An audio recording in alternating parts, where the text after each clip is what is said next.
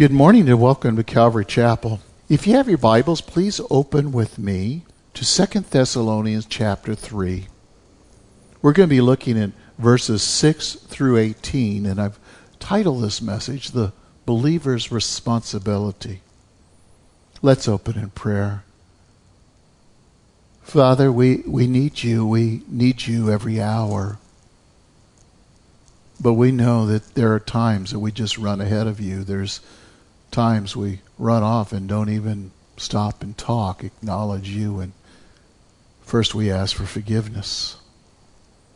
We want nothing to hinder that relationship with you, Lord. We want to honor you. We thank you that you have began that work in us and you'll finish that work, and we want to learn to surrender to you in every area. So, Lord, speak to us, stir us up that we would follow you with all of our heart and mind and soul and strength. And all God's people said, Amen. Well, look at your text with me in verse 6. Let's begin together. Now we command you, brethren, in the name of the Lord Jesus Christ, that you keep away from every brother who leads an unruly life, not according to the tradition which you've received from us. For you yourselves know how you ought to follow our example because we did not act in an undisciplined manner among you, nor did we eat anyone's bread without paying for it. But with labor and hardship we kept working night and day, so that we would not be a burden to any of you. Not because we do not have the right to this, but in order to offer ourselves as a model for you, so that you would follow our example. For even when we were with you, we used to give you this order If anyone is not willing to work, then he is not to eat either.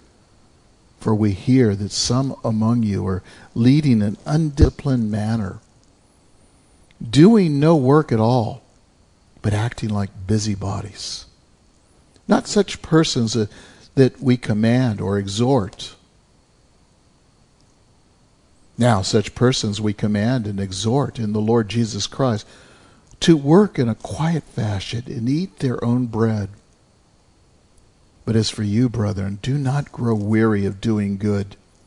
If anyone does not obey our instruction in this letter, take special note of that person and do not associate with him so that he will be put to shame.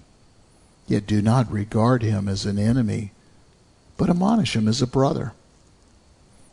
I'd like to read from Proverbs chapter 10, verse 13, too.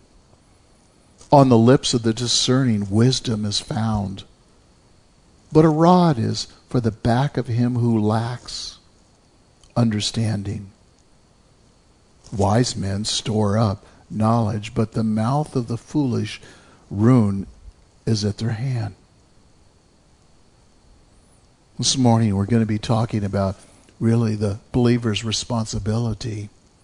There's a time that, that what is called disfellowship or someone needs to be set aside in the fellowship because of their their behavior, their misrepresentation of, of really who God is and what it means to to be a Christian. And there's none of us here that I believe that would like to just confront people. It's hard. It's difficult. Uh, we just want to be patient and loving and just pray they will come to their senses. But within the body of Christ, here God says judgment must start here.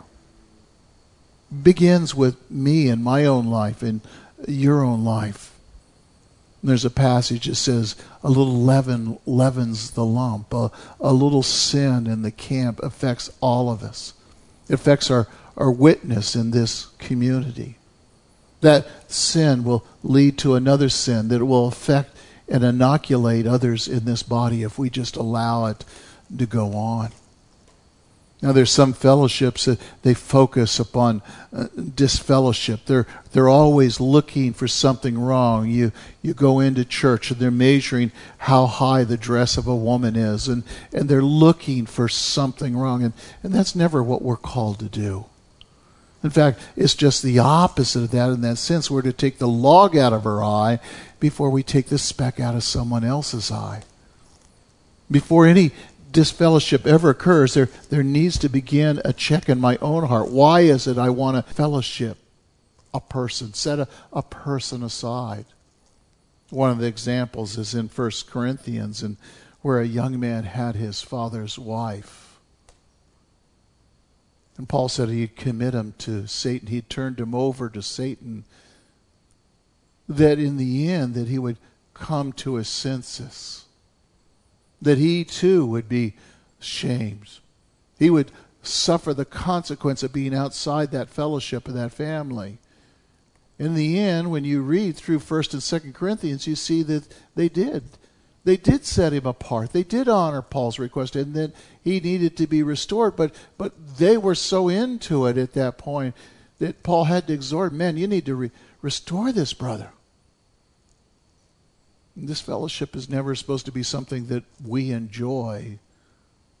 It's what we call tough love sometimes. We have to deal with a, a person, a child, because we love them because we want the best for them. And it's really that attitude that is so important. Look with me in our text in verse 6. It says, Now we command you, brethren, in the name of the Lord Jesus Christ, that you keep away from every brother who leads an unruly life, not according to the tradition which you've received from us now, Paul grabs their attention very quickly uh, by using this language. We command you. He's alerting the listeners by calling attention to the brothers and sisters. Hey, look, I'm commanding you, brothers and sisters. And imagine everyone there, their ears perked up. They looked intently. What is he commanding? What is it this we need to do? In Proverbs 10:13 it says this, on the lips of the discerning wisdom is found, but a rod is for the back of those who lack understanding. See, it's here in our text we're going to learn about the believer's responsibility when in this family, in this congregation, and it's true of every congregation, there's going to be those that lack understanding, those who want to do what's right in their own eyes. There's a time that we may have to set someone aside and say, you, you can't attend here. You can't be a part of this. You're in sin and you need to deal with this sin. You need to make these relationships right. You, you need to give God the glory and admit that sin. We often use the phrase, there is no salvation apart from repentance. And when a person is not in a repentive lifestyle, when he's not choosing to want to walk with God, then they have to set apart from the church because they misrepresent the body of Christ. They misrepresent God. Living a, a, a sinful lifestyle and people knowing that they're Christians or professing Christians misrepresents God. So they need to be set apart or what's called disfellowship. And it's those that are rebellious, those who decide they want to do what's right in their own eyes.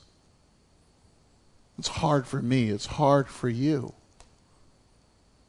And so often what we call tough love because we love a person, we cannot let them continue in their sinful lifestyle. If they choose that lifestyle, then we need to commit them over to Satan. Let them suffer the consequences of being away from this fellowship until they come to their senses. Like the story of the prodigal son.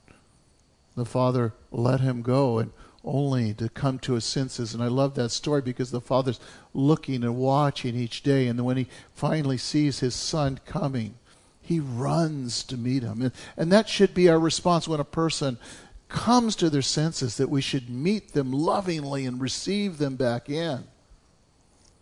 It was in First Corinthians. Uh, they considered themselves very loving because there was sin in the camp a young man had his father's wife, and oh, we're so loving. Perhaps it's wrong, but we love them. It's never what the Bible teaches we should do. Paul says, I've committed him already to Satan. I've turned him over to Satan that his soul would be saved. And there was disfellowship. They were to step away from them. And we learn in Second Corinthians that, that he would come to his senses, that he would return back. And what was interesting is they had a hard time receiving him back. He, they treated him almost as his enemy, beginning to look down first love, and then now he's an enemy, and they just didn't get the picture. So Paul here speaks to us the, the believer's responsibility. That we will have to at some point set someone aside because they choose not to honor God. So he quickly grabs their attention. He uses a serious language that is, that we command you. It's alerting the listeners, the brothers, the, the sisters within the body. Their ears probably perk up. They're listening and, and concerned. What is this command? And he's telling them, refusing to continue and associate with these so called believers. It's used in another translation. You cannot tolerate a person who's going along in habitual sin. They must be set apart, is what he's saying. You cannot just be a Christian here Sunday morning and live like hell the rest of the life. That's what he's saying. When that time comes, they, they need to be set apart. And this is the believer's responsibility. When a brother sins against you, you're to go to him privately. But if he doesn't listen, you're to, to go with someone else and, and speak to him. And if he still doesn't listen, you're to go with the church. And eventually, if this person refuses to, to do what's right, then he must be set apart outside the church. Look at Matthew 18, verse 17. If he refuses to listen to them, tell it to the church. If he refuses to listen even to the church, let him be as a Gentile, a tax collector. So he, he's disfellowshipped, he's set outside the church. Now, that word discipline simply means a removal from the fellowship. To those, notice, who are boldly, persistently engaging in divisiveness let me read Romans 16, verse 17. Now I urge you, brethren, keep your eye upon those who cause dissension, hindrances contrary to the teaching which you've learned, and turn away from them. We tend to encourage people and, and just condone them continually gossiping and, and in their bitterness and anger or their sinful lifestyle. He's saying there's a place you draw a line. When people come to church, yes, they'll they'll come. They're sinners just as you and I, saved by grace, but they should be continually growing in the Lord. They should be learning to continually put this off and put that off. And I love that when people come in and, and they really want to honor God. Yes, they have some struggles, but I know and I see when they want to honor God, their lives are changing. We're not talking about that person we need to go to. We're talking about a person who's choosing to live in habitual sin and anger and bitterness and morality, who continues to, to gossip and lie and cheat and steal. A little sin leavens the camp, and all of us can be affected by that. Another instance would be in 2 John, this chapter 1, verse 9 through 11. Let me read. If anyone goes too far and does not abide in the teaching of Christ and does not have God, that one abides in the teaching. He has both the Father and the Son. If anyone comes to you and does not abide in this teaching, do not receive him into your house. Do not give him a greeting, for the one who gives him a greeting participates in this evil deed.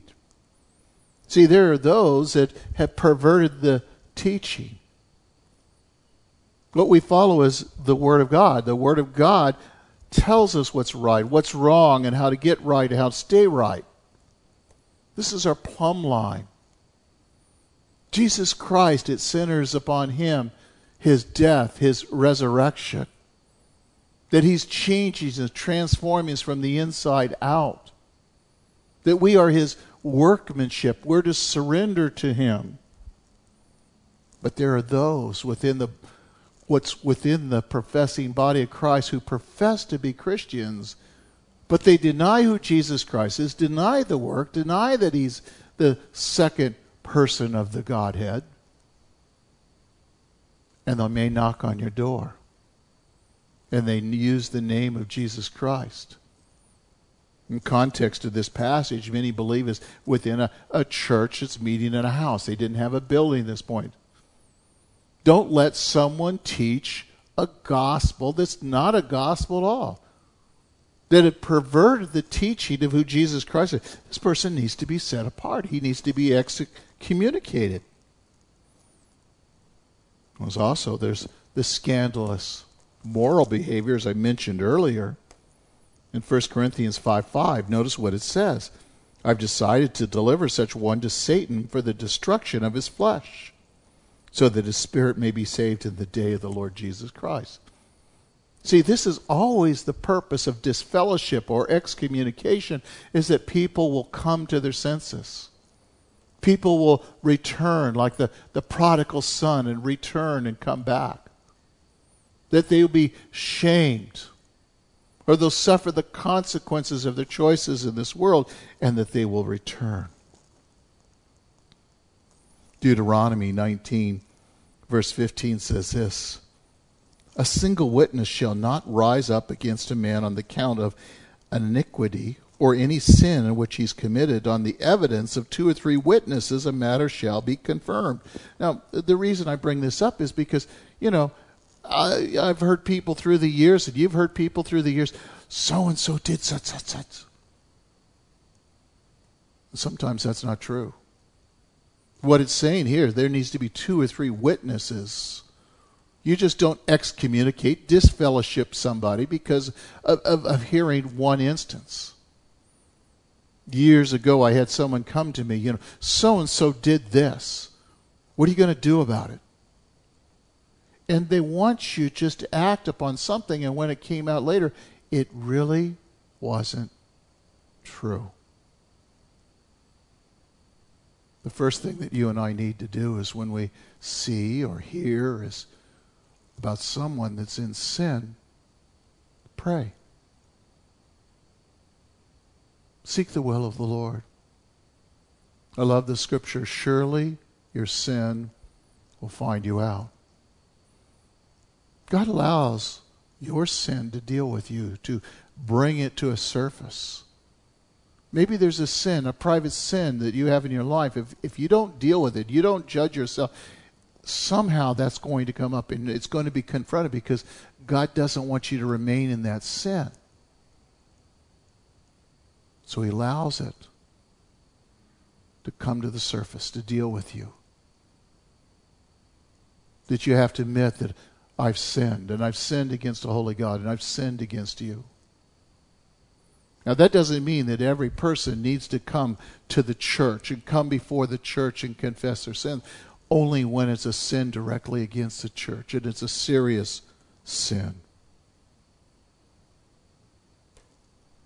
When Paul says, We command you in verse 6, there the directions were to the community. He's not just speaking to one of the elders or the, the pastor in that case. No, no, it's to the community. And notice they're not mere suggestions, they're, it's a command. It's the believer's responsibility. Every one of us are to deal with these things. And how effective that would be uh, if you dealt with sin in this area and that area, and you go to a brother and you wrap your arms around him. You know, I know you're struggling. How can I pray for you? How can I help you? I want to be there to, to, to be with you, help you be accountable, and first help them work through it. But if that person chooses that lifestyle, there comes a point it needs to be dealt with. And that's what he's saying here. It means that each of us are to, to carry the weight, the burden. We're a family. Just as a family would have to deal with things at home. Now, this command is is a weight too, and and he's saying, look, this is the authority, like a, a court would, a, a judge would give an order. The apostles delivered, and it needs to be enforced. Now, again, please understand, it's not. Don't turn around. Don't look at others, and we're not going to find fault with them. But when that sin reveals itself, and you prayed Maybe you're the one that needs to go to that brother, to that sister, and love and minister. Look at verse 14 in our text. If anyone does not obey our instruction in this letter, take special note of that person. Do not associate with them so he be put to shame. The, the whole goal is to bring this person back you set him apart that he would be ashamed. Sadly, today, this, some ways, doesn't seem as uh, effective. If someone is excommunicated from a church and, and they just go to another church, another congregation, we've had people that are set apart from from a church and they come here and the next thing I know if I don't know about it they're doing the same thing here and causing problems and division in the past, I've seen people come in and, the, and they cause division, and, and you end up losing the person that's caused the division with, and they go.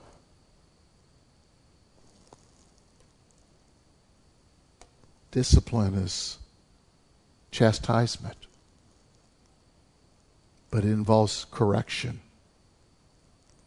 The training in righteousness. This is what we're talking about. It's not just, you know, like taking somebody to the spiritual woodshed, now go discipline, the, the purpose is to bring them to repentance. To be firm yet loving.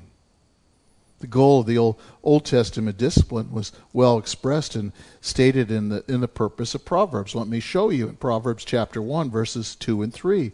To know wisdom and instruction, to discern the sayings of understanding, to receive instruction in wise behavior, righteousness, justice, and equity.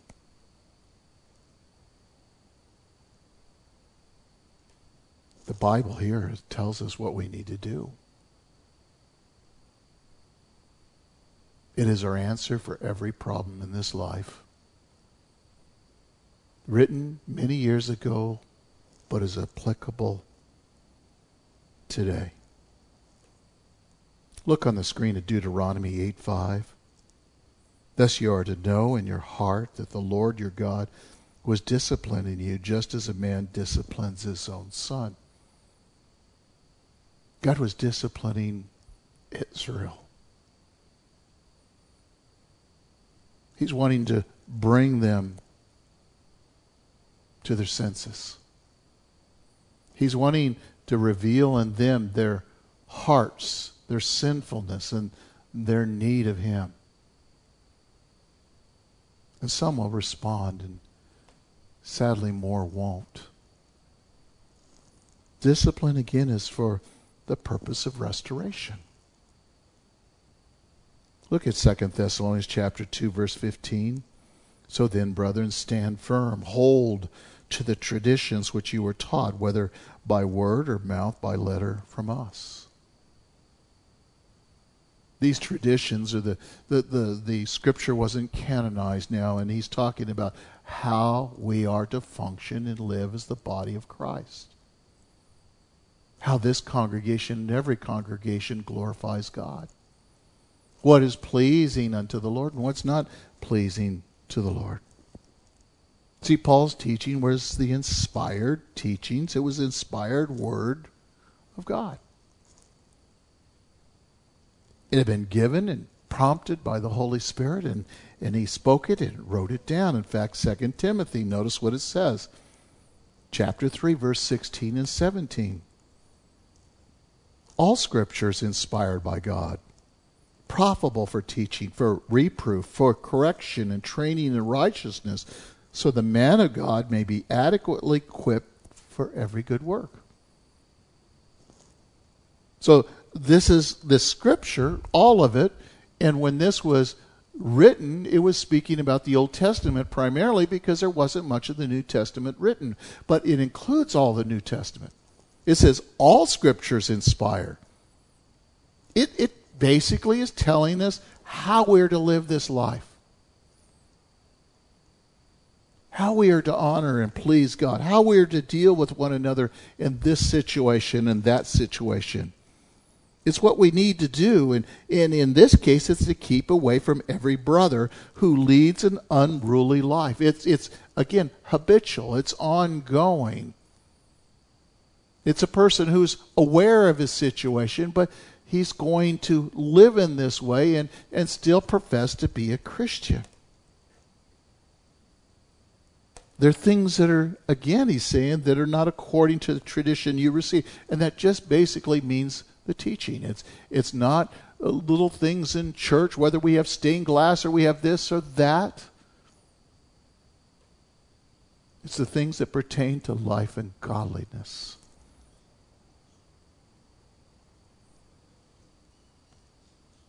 Second Thessalonians 3 6 and 11.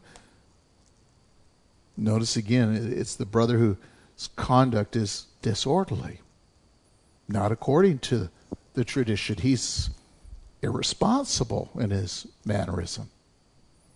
In this case, he's no longer working. He's living off of others, taking advantage of others. There were those, they were intently waiting for the Lord. The Lord is coming, coming soon. Now, I believe the Lord is coming soon. Yes, there are more signs that we've seen than ever before, prophecy being fulfilled. And every generation, they were looking, anticipation, maybe this could be the time. And what a wonderful way to live, looking for the Lord Jesus Christ to come for you and me. To glorify Him, to be with Him. It's purifying doctrine for the one that is looking for his coming because you don't want to be doing these things. But some people are very careless, very foolish, very irresponsible. And that's what he's talking about in this case. They just stopped working. They were sponging off, living off, as I mentioned. Despite the prosperity in Thessalonica as a whole, many people were just unemployed, shirking their obligation and responsibility. It'd be like you at home. Your your son or your daughter's 50 years old and they just don't want to work and they just want to sit around and watch TV while the Lord's coming.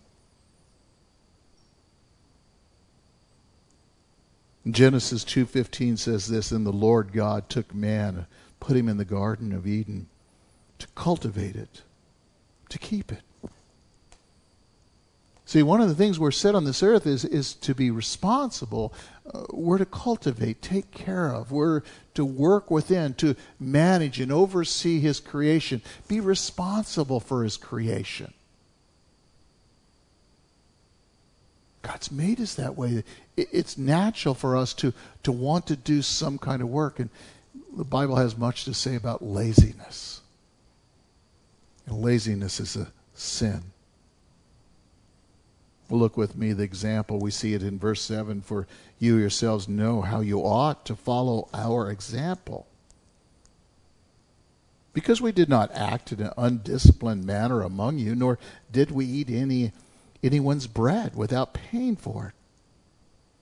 But labor and hardship, we kept working night and day so that there would not be a burden to any of you.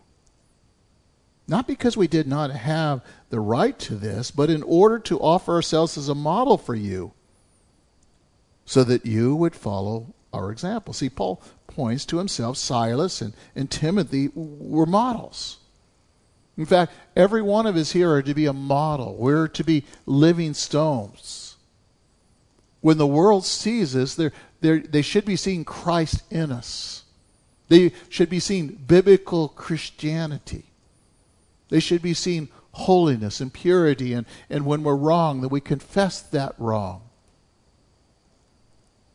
Paul recognized and discerned the problem in the church that they weren't going to do anything that would cause these people, this congregation, to stumble. They were precious to them. So they worked night and day. Here's what it's to look like. Now, you can teach the Word of God all day long, but people have to see it. It has to be caught. This is how I'm to live. This is what it looks like. And we have to ask that question what kind of example are we setting for our children, for our family, for our neighbors, for our friends? Is it a godly example? See, the Thessalonians did not simply need to, to follow the oral tradition. No, no. They could imitate the behavior. I know when I got saved and I went into this church, and the first time I went in to this church, um, I went in late because I wanted to sit in the back. Figured everybody would be up in the front. The usher greeted me, took me down, and set me right in the front row, right next to the pastor. The church was overflowing. The next time I came, I came real early, so I wanted to get a, a seat. I wanted to sit where I wanted to sit. The usher that had greeted me the week before had walked all the way across the church. He got somebody to take his place, and, and it was before church, and he wanted to greet. It's so good to see you again. It was his example that led me to be an usher later on because I knew that was something I could do. I, I knew how he made me feel comfortable in greeting me, and I could do that same thing. Our example is so important, it affects other people. Paul hadn't abandoned his tent making just because he, he, knew the Lord Jesus Christ was coming. No, he, he continued in that idea as tent makers, and he worked wherever he went. He believed that the Lord Jesus Christ was coming soon. He had the right to, to receive money. But he wanted to be example. We're to occupy until the Lord comes. This is so important. I'm willing to give my life completely, sacrificially, so that you can come into the kingdom of God.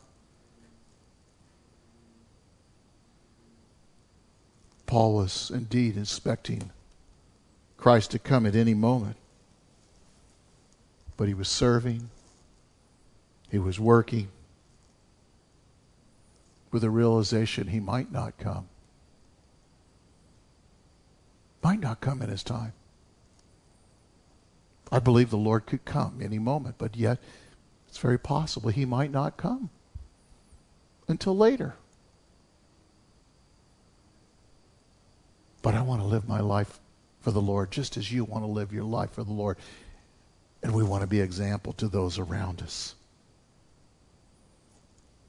Paul determined that not to be a burden, not to stumble anybody. His life was simply to be an example, to occupy until the Lord comes. Now, that word example is interesting. It just simply means um, pattern, example, model. Uh, the word is uh, typos. Or, and oftentimes we see uh, types in the Bibles that we talk about from time to time. And uh, one of the types, the simplest one, is, is like in Noah's Ark. There was one door, and Jesus claimed to be the door.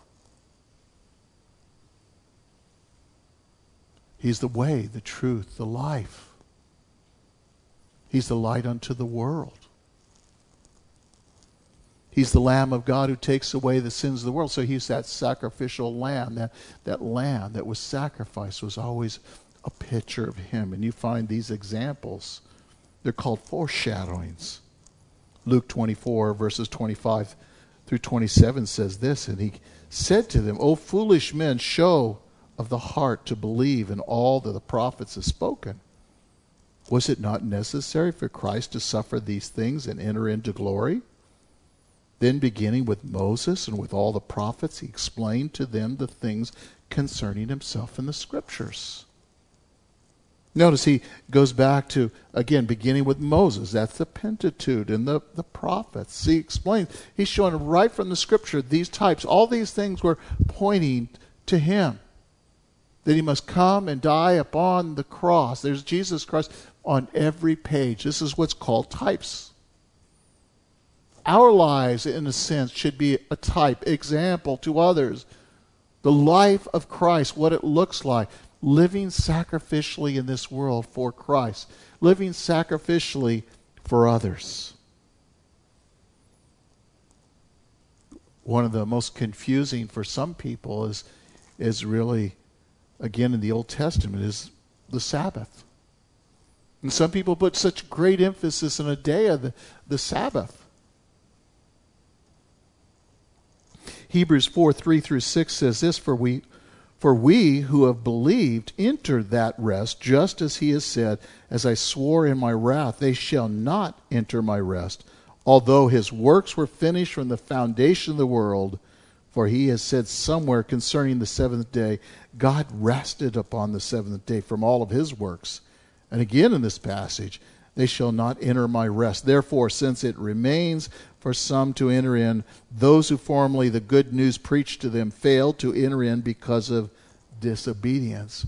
Well, the picture is teaching. You can focus on this more later, is the fact that Jesus Christ is our rest.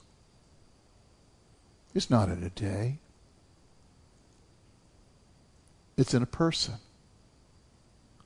He is our Sabbath rest. We're not working for salvation. It's completed. It's done.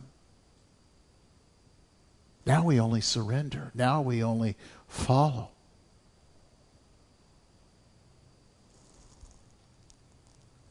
Circumcision for believers is, was a, a picture of, of union with Christ. In fact, in Colossians 2:11, notice what it says in him you are circumcised with the circumcision made without hands in the removal of the body of the flesh by the circumcision of Christ. See, it's the cutting away of the flesh, cutting away the flesh in our hearts. This is a work that the Holy Spirit does in our lives. In John 12, 26, if anyone serves me, he must follow me. Where I am, there my servant will also be. If anyone serves me, the Father will honor him. It's interesting when we, we think about this passage. Uh, um, Jesus says, My sheep, I know them by name. They hear my voice. They follow me. In Israel, the sheep are uh, they're what's called fat-tailed sheep. They're there in Israel and some other places. They've now been scattered around the world, but the sheep hear the voice of the shepherd. They follow. He doesn't have to drive them like you would cattle like you might in Australia or New Zealand.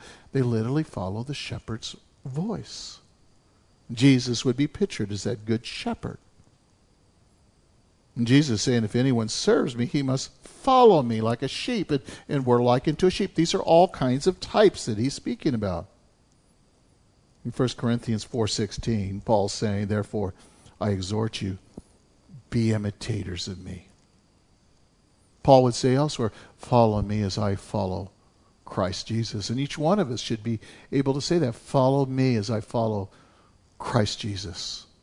Now, that doesn't mean we're perfect, but that means that we hear his voice. We're following obedience. When he shows us something in our life that needs to be dealt with, we deal with it. When a command is given, we want to be obedient. And when we fall short of that obedience, we confess that sin. He's faithful and just to cleanse us of all unrighteousness, and we get back on that path and follow him again. Well, look with me in verse 10.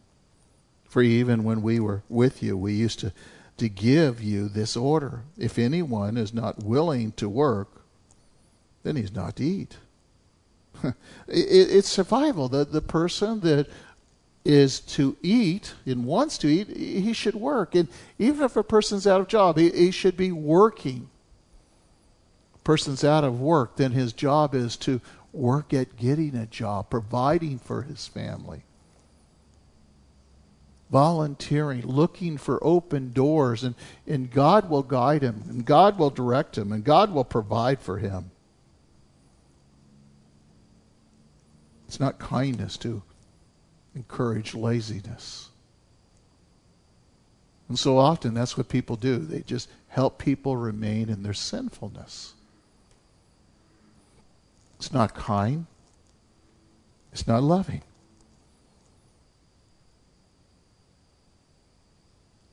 You can't make a disciple that doesn't want to be discipled. You don't keep chasing people down.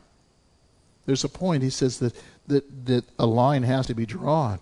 Well, look with me in verse 11, for we hear that some among you are leading and living an undisciplined life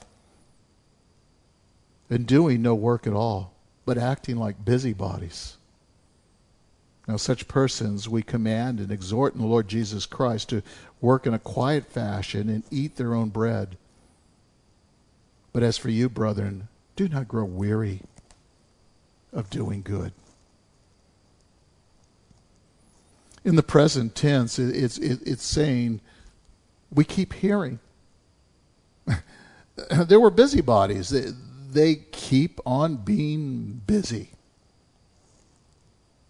Instead of tending their own business and earning a living, they're they're meddling in, in the business of others. Don't you dislike that when people are just they want to just talk about, well, did you hear about so and so? Don't be a part of it. Don't let it land on your ears. Stop and say, let's pray. Ask them another square, you know, question. Eventually, they're going to stop going to you and they'll go to someone else. Now, this verb may be taken in two directions. The More common usage, uh, and certainly is, is suited in this context. It's socially imposing upon other people, it's wasting the time of other people, it's distracting them from their, their daily responsibilities. Have you ever been trying to, to work and do something they just want to go on and on and on and on and on? May that not be true of you and me. On things that are unimportant, things that you may not even know are true.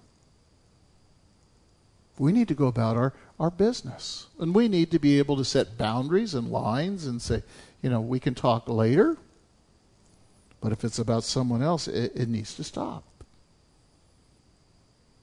Wanting to get in someone's business and try and, and settle it. I've seen people get in and say, well, I can solve all your problems. There's only one person that can solve your problems. That's Jesus Christ.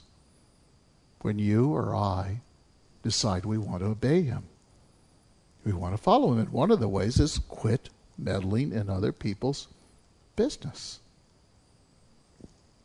Leave them alone. Commit them to God. Pray for them. But see, it's because of this idleness. They weren't working. Idleness, that again and again, breeds sin. Look at 1 Timothy 5.13.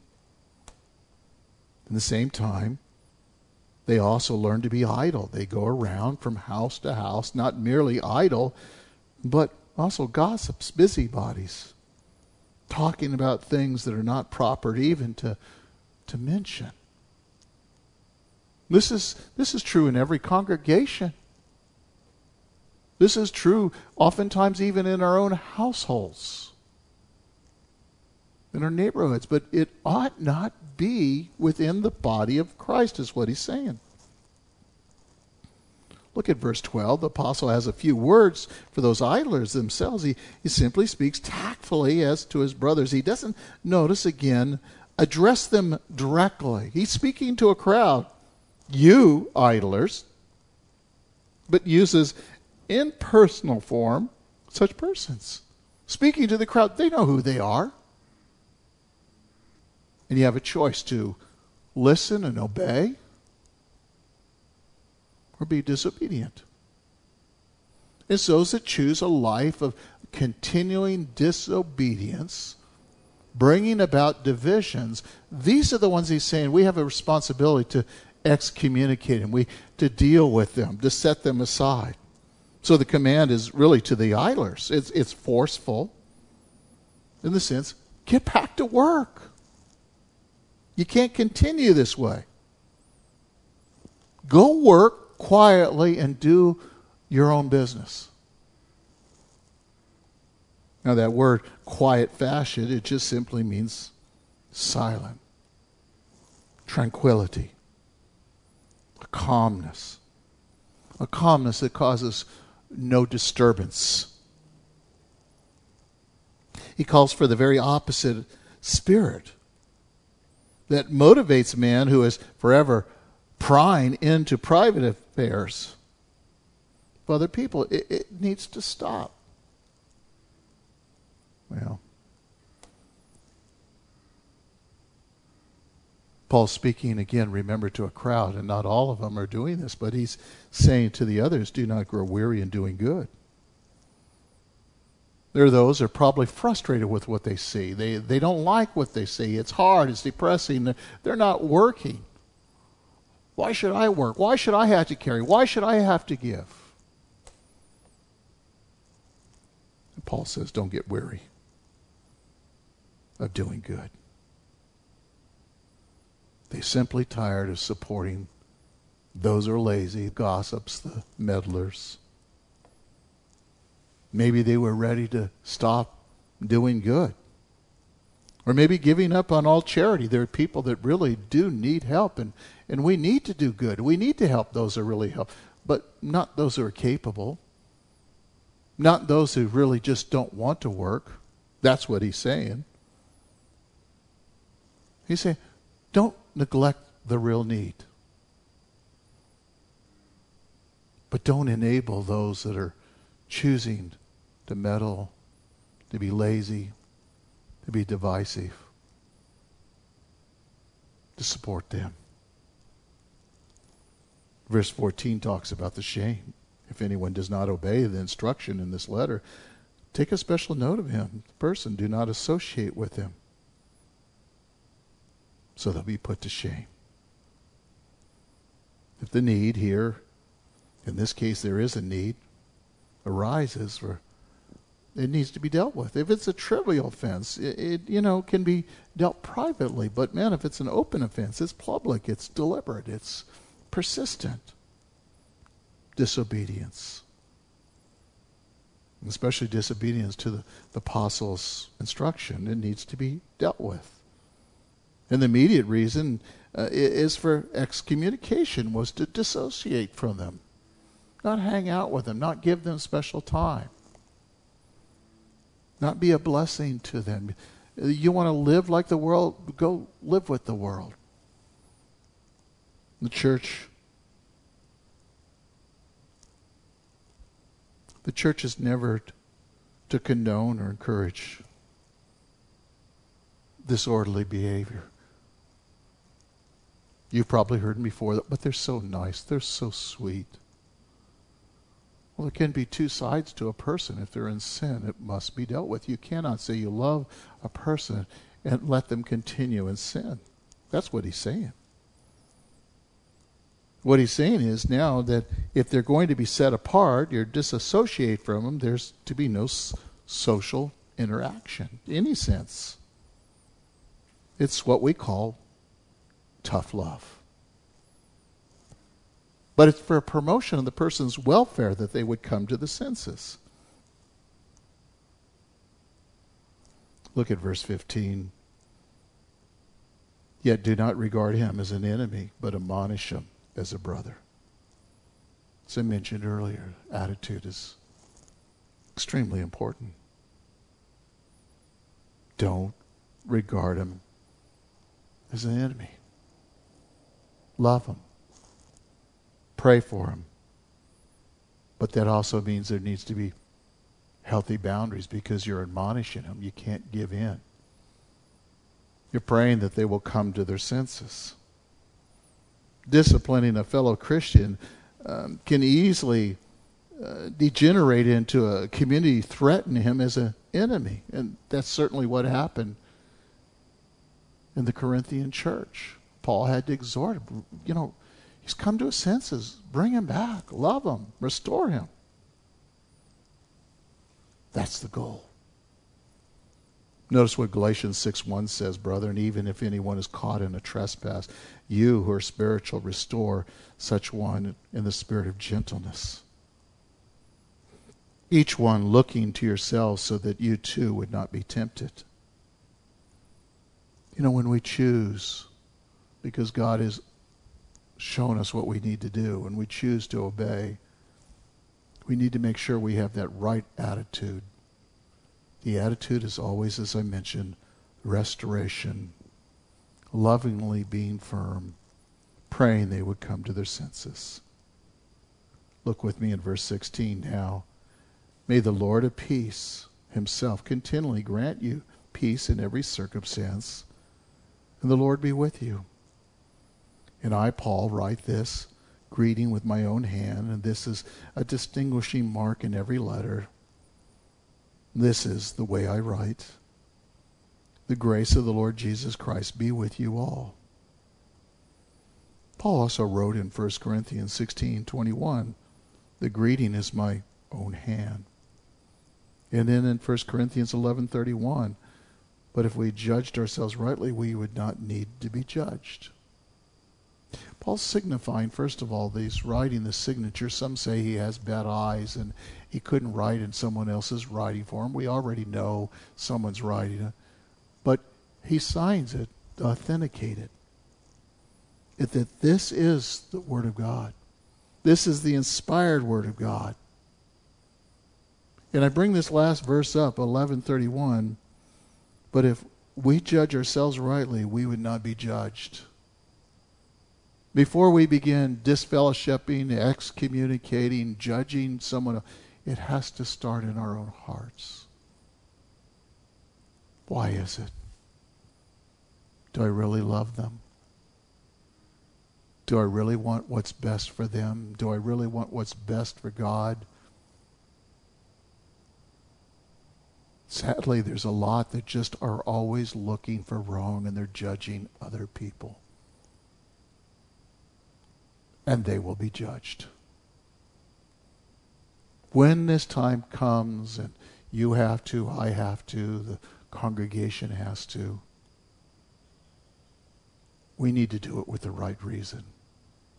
Because we love the Lord Jesus Christ and we want to be obedient to him and we love that person. That's why the judgment has to start with us.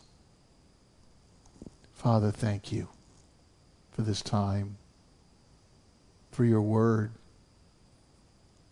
that we so desperately need to hear. Even when we know it, we need to be reminded of it, refreshed about it. Lord, there isn't a time that we don't read the word, that we don't hear you speak to us. Remind us where we're at in our own life. Maybe there's something we need to change today, something we need to confess something that we need to deal with, repent of. Father, I pray if there's anyone here like that today, that you would give them a double portion of grace, that, that kindness, may they know that kindness that leads them to repentance. May they find the love and support around them, the people standing in the gap with them, never against them, but for them wanting the best for them just as you do too, Father. So thank you again for your word, the hope that we have in you. In Jesus' name, amen.